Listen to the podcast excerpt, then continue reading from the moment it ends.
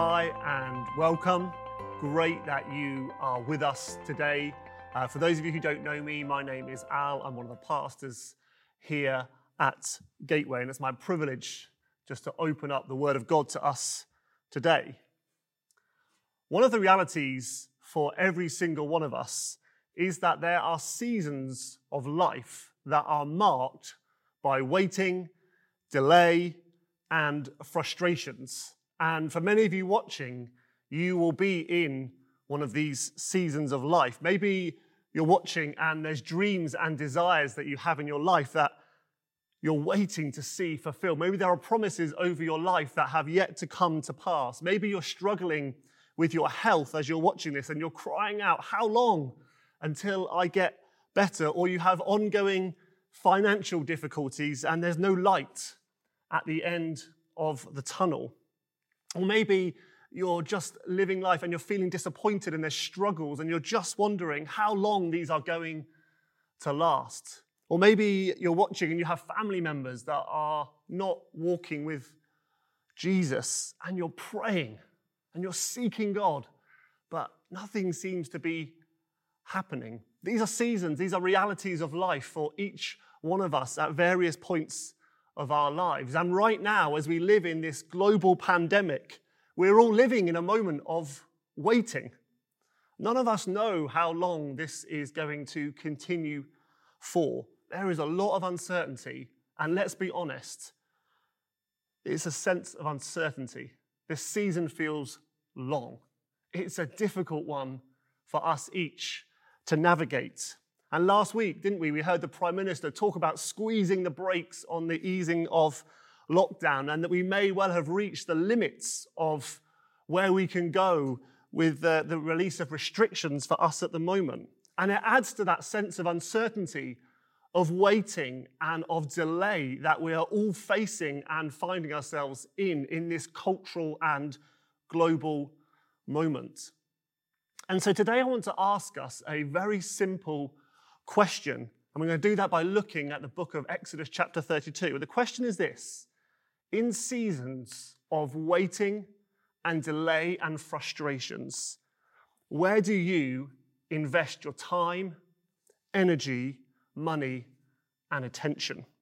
You see, delays, seasons of waiting have a real tendency to expose our hearts for what they really want or long for or what we truly worship. And the reality is, we are all worshippers. We all worship something or someone, and whatever our heart desires most is the thing that we ultimately worship. And maybe you're watching this and you're not uh, yet a follower of Jesus, and you think, well, I'm not a worshiper.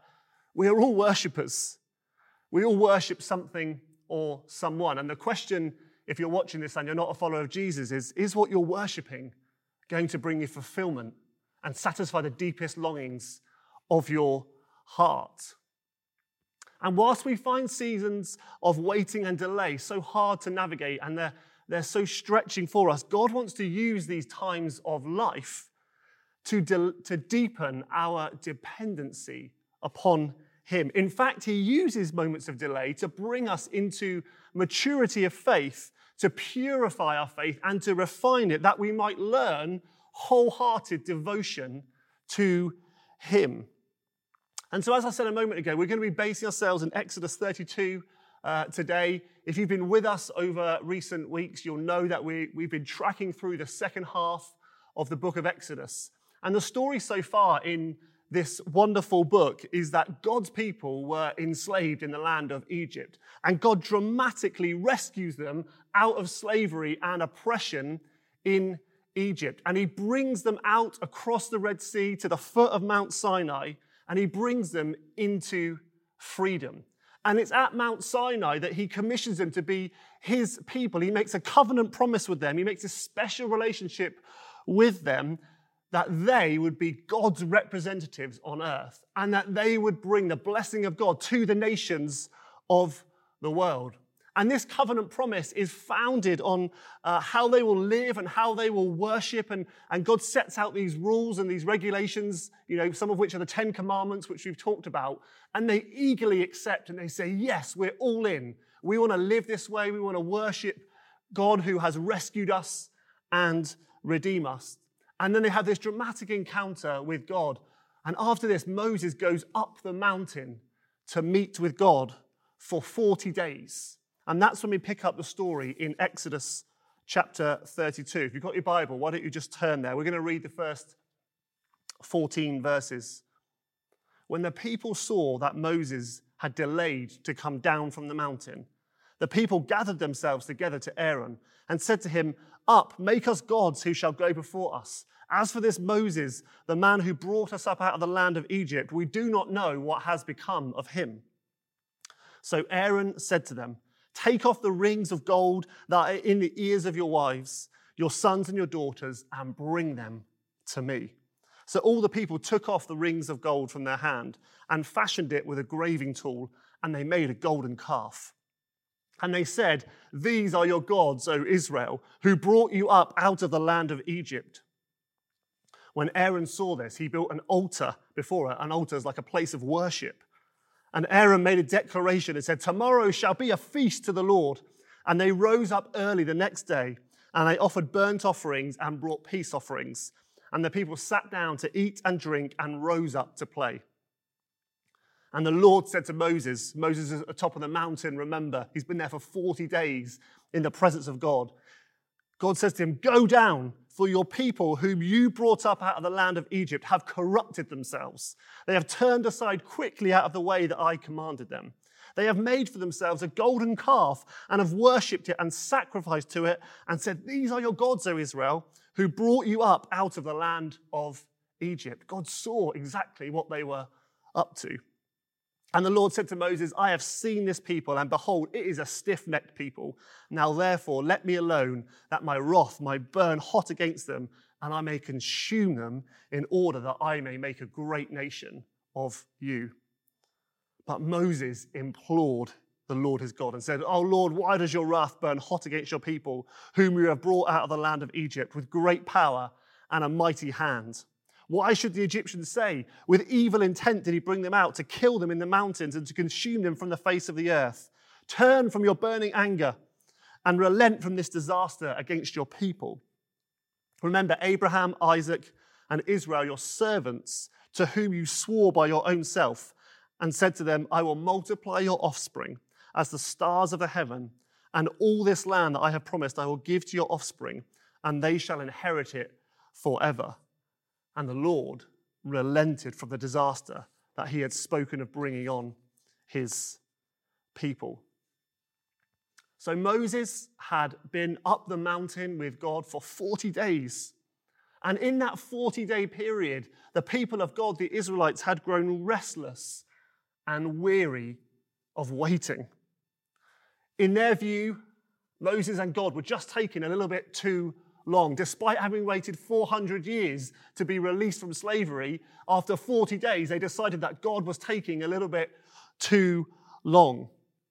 And the waiting actually revealed something about their hearts and what they were truly worshipping. And so they approach Aaron. Remember, Aaron is Moses' sidekick. He's, he's been in the presence of God. He's been there this whole time. He's seen how God has worked these amazing miracles of bringing them out of slavery, crossing the Red Sea. He's encountered God on the mountain. And they, they come to Aaron. They say, Aaron, build us a golden calf. And the slight irony of asking to build a golden calf is that the Egyptians to whom they had been enslaved to for 400 years worshipped a, a false god called Apis, who looked a little bit like a bull. And this golden calf that the people asked Aaron to build for them probably looked something like Apis. And the irony is this God had showed himself to be powerful and sovereign over the gods of Egypt, including Apis, when he sent the plague over the livestock. Yet, in their waiting, they returned to a worthless and false God who had been shown to be useless and powerless. It turns out that rescue from Egypt was actually the easy part. Getting Egypt out of the people proved tricky. And in Acts chapter 7, much later in the Bible, it says this In their hearts, they returned to Egypt. There's something that happened in their waiting where they returned to their pre redemptive days. They returned to, to wanting to live like they had seen before, and they started to worship a God that had been proved to be false and worthless. And the reality is, they, so they say to Aaron, Come on, Aaron, build this. And Aaron is very complicit in this. So to make this golden calf, Aaron says to them, Bring me your gold. They had to give up something very, very precious to them in order to make this gold, a, a treasured possession. They sacrificed a treasured possession. They gave their, their money effectively to build a worthless golden statue over worshipping God, the one who had rescued and redeemed them. And so Aaron makes this golden calf for them. Uh, and later on, he tries to deny to Moses that he did it, which is quite hilarious. You can read about that in verse 24 and just see the comparison between what actually happens and how Aaron describes it later to Moses. So they build this gold, the golden calf, and then Aaron builds a, an altar so that they can worship and bow down to it. I mean, this is going badly, badly wrong. And verse 6 then tells us this it says, The people rose early once the golden calf had been built and they sacrificed to it. They invested their energy and their time and their attention into this golden calf. They rose early. People tend to find a way of rising early for the things that are really important to them. Israel was willing to sacrifice its money through gold, its time by rising early to worship this golden calf because in their waiting, they had allowed their hearts to wander from worship and they chased after worthless gods. Psalm 106 brilliantly summarizes what is actually going on behind the scenes here. Psalm 106 says this They made a calf in Horeb and worshipped a metal image. They exchanged the glory of God for the image of an ox that eats grass. They forgot God, their Savior, who had done great things in Egypt. It was bad enough that they had built a golden calf, which broke one of the Ten Commandments. But what is really going on here is that they had exchanged the glory of God for a worthless metal image. What a tragedy. They had seen God's glory. They had seen God's power and they chose to exchange it for a very poor substitute. And so God sends Moses down the mountain to go and deal with his people. And it's only God's mercy and the intercession of Moses which stops there being a total wipeout. And you can read later in, in this chapter that there is judgment on the people as a result of their sin but not that which God could have justly done in order to punish what they had done because of his great mercy and because of Moses' intercession. Doesn't it just seem ridiculous and slightly impossible that after seeing God rescue and redeem them, after he had won victory over the worthless gods of Egypt, after he had parted the Red Sea and revealed himself to them, after he had made a covenant relationship with them that in their waiting for just 40 days, they had given their money, their time, and their energy to worshipping a golden calf, a worthless and futile false God. And if we're being honest, we can be tempted to judge the Israelites in this moment. After all that God has done, how on earth can they respond like this? But the Exodus story is not a history lesson. The Exodus story is, in fact, our story, and the story that is being woven throughout the world today, and your story and my story. You see, if you are watching this and you are a Christian today, Jesus has rescued and redeemed you from slavery to sin. He's led us into freedom. He's made us his covenant people. He's written his laws on our hearts and he's given us his presence through the Holy Spirit. And yet, let's get really real and honest. Don't our hearts wander just like the Israelites? Especially in seasons of waiting and delay. Isn't it so easy that we find ourselves giving our time and our energy and our attention to things other than God? Don't we find ourselves not dissimilar to the Israelites here in chapter 32 when God seems slow to move, when our prayers don't seem to make any difference, when our dreams and desires don't seem to come true, when we're struggling with our health or our finances? How easy is it for us to drift back towards our Egypt, just like the Israelites did, or to pursue a path of independence from God? Friends, we are not so different from ancient cultures.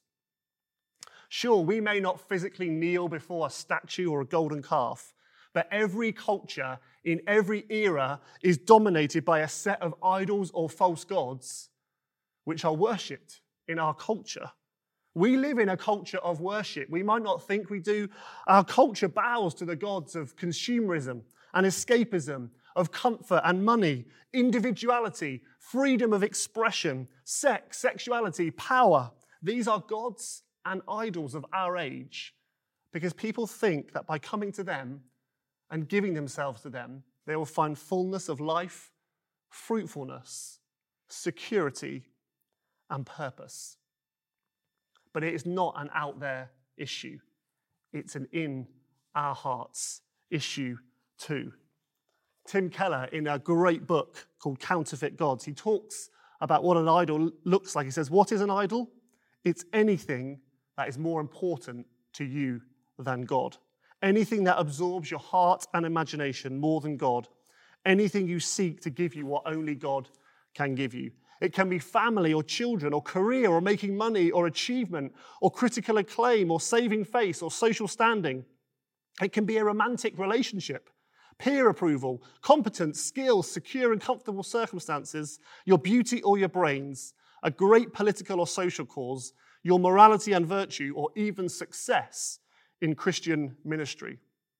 He says an idol is whatever you look at and say in your heart of hearts, if I have that, I'll feel my life has meaning, and then I'll know I have value. Then I'll feel significant and secure. Friends, the issue of idols and worshipping false gods and going after those things is not out there, but in here. Let me just give you a couple of examples. Sarah and I are currently in the process of moving house or trying to move house. We're trying, we sold ours, we're trying to buy a property. And as any of you that have tried to buy and sell properties will know, it's a very slow process. There's a lot of waiting. It feels very, very delayed all the time. But just over the course of this week, as I've been gearing up to prepare for this, I have realized just how much our time and energy and attention is being consumed by this one thing. There are hours and hours of us looking at Rightmove, it's not uncommon that I'll be out on a prayer walk and I just get out my phone and have a cheeky little look at Rightmove just to see what might have come up. It's getting my time and my attention. It's the focus of our discussion in our household, so much so that our eldest child, Ella, she's like, Would you please stop talking about houses? It's getting our attention and our priorities. Is it a good thing that we want to move house? That's fine. Is it right that it's become front and center? No. It's subtle. But I think God is really speaking to us about this personally, just about how we've allowed, in a moment of delay and waiting, something to trump prayer and trusting in the things of God. During lockdown, I really noticed that on particularly on days of rest, days I wasn't working, I was so, so restless. I would just wander around the house aimlessly, not knowing what to do. And I really felt like God spoke to me in that moment, in those days, of just saying, stop having to achieve something. Stop having to perform. Stop having to be to do things. Stop needing to be needed. And I really felt like God said that's an issue of worship. You actually worship needing to be needed. You worship having to achieve something at the end of the day rather than resting in my goodness and my promises over your life. Let's go to something a little, a little bit more hard hitting. Let's just think about relationships. Maybe you have a desire for marriage, but the process seems slow. You can't find the right person, and it's hard. And so in your waiting, you pursue a relationship that you know is not honoring to God. And what it actually reveals is that that relationship has become more important than your relationship to God, who has rescued and redeemed you. Idols can be obvious or subtle, they can be big or small. They can be, they can be good things that become the ultimate thing that we are chasing after and seeking after above worship to God. So, what do we do? How do we guard our hearts, especially in moments of waiting and delay? How, in this cultural moment and this global moment that we're in as we face this coronavirus pandemic, how can we respond in the moment of waiting and uncertainty with true worship to Jesus rather than pouring our time and energy and money and attention in pursuit of things other than Jesus himself? And I just want to give three very practical ways that we can do this, all beginning with R, hopefully easy to remember. The first is this recognize when your heart is drifting. John Calvin once described the human heart as an idol factory. This is a universal human problem that all of us face, where our attention and our energy and our efforts drift away from God to other things. And so, the first thing that we need to do in these moments is to guard our hearts and watch over our lives and recognize that sometimes our hearts are drawn to drifting, especially in seasons of waiting and delay. What gets your energy and attention and money and time and focus in the waiting? Let's look at Proverbs, which says this above all, guard your heart, for everything you do flows from it. In the Exodus 32 story that we've read today, in their delay, they, they invested their money and their time and their energy into worshipping this golden calf. What's your golden calf? What's my golden calf? Things that will get your time and energy and attention more than your rescuer and your redeemer and your friend, Jesus Christ. And like I said earlier, it might be small and very subtle. As Winnie the Pooh once said, sometimes the smallest things can take up the most room in your heart. What a great quote. Firstly, recognize when your heart drifts. Secondly, we need to learn to reorientate our loves. Worship is fundamentally an issue of the heart. And so, what we need to do is we need to reorientate our hearts and our loves and our desires. The Scottish preacher Thomas Chalmers once said this reason and willpower are not enough. The only way to dispossess the heart of an old affection is by the expulsive power of a new one. We need a reformation of our hearts so that our old affections are replaced by a greater love love for Jesus Christ. And this is the heartbeat, isn't it, of Christian discipleship. How do we reform and reorientate our hearts? We do that by establishing the patterns and rhythms and habits of Jesus. We learn to live like he did day by day, prioritizing time with the Father, spending time in his word, leaning into him in prayer, resting in God. This is the process of a lifetime spiritual formation and reformation, and reorientating our hearts and our loves is a slow process. It cannot be rushed. It cannot be rushed. There's no shortcut to learning to walk with Jesus each day and inviting Him to reorientate, to reshape, and to redefine our hearts and our loves and our desires. As I heard someone share this week, walking with Jesus daily will result in great blessing and great fruitfulness in your life. And finally, and most importantly, we need to rest in the finished work of Jesus Christ. In the Exodus story, Moses represents Jesus. And we read earlier on that Moses stands in the gap and he intercedes for his people. And because of Moses standing in the gap and in his intercession saved God's people from destruction and judgment. Hundreds of years later, Jesus stands in the gap, hanging on a wooden cross, now interceding for us before the Father. And by standing in the gap, he has delivered us from darkness into life, from death into life, and from slavery into freedom. You can rest in what he has accomplished on the cross, that he has forgiven you past, present, and future when you put your faith and your trust in him. All of your sh- sin and your shame has been paid for at the cross, and therefore you can rest in his work and in what he did through his death and resurrection. That is the power of the gospel. We cannot fix ourselves, but we can come through Jesus and know forgiveness and reconciliation and redemption because Jesus has stood in the gap, and therefore we can rest in him and who he is. And the paradox of walking with Jesus is this that as we learn to lay down our lives, we find true life. As we learn to give things up, we find true freedom. As we invite Him to be all in all and we give ourselves in wholehearted devotion to Him, as we give ourselves up in complete surrender, that's when we know freedom and life. Jesus knows that the idols and gods of our culture can never satisfy. They promise much, but deliver little. They promise freedom, but actually we end up in slavery. They promise fullness of life, but they rob us. Jesus has come to liberate you.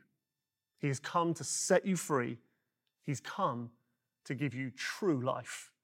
And we, you and I, can rest in the finished work of Jesus Christ let's recognize when our hearts drift away from God. Let's seek to reorientate our loves around Him and let's rest in the finished work of Jesus Christ. Amen.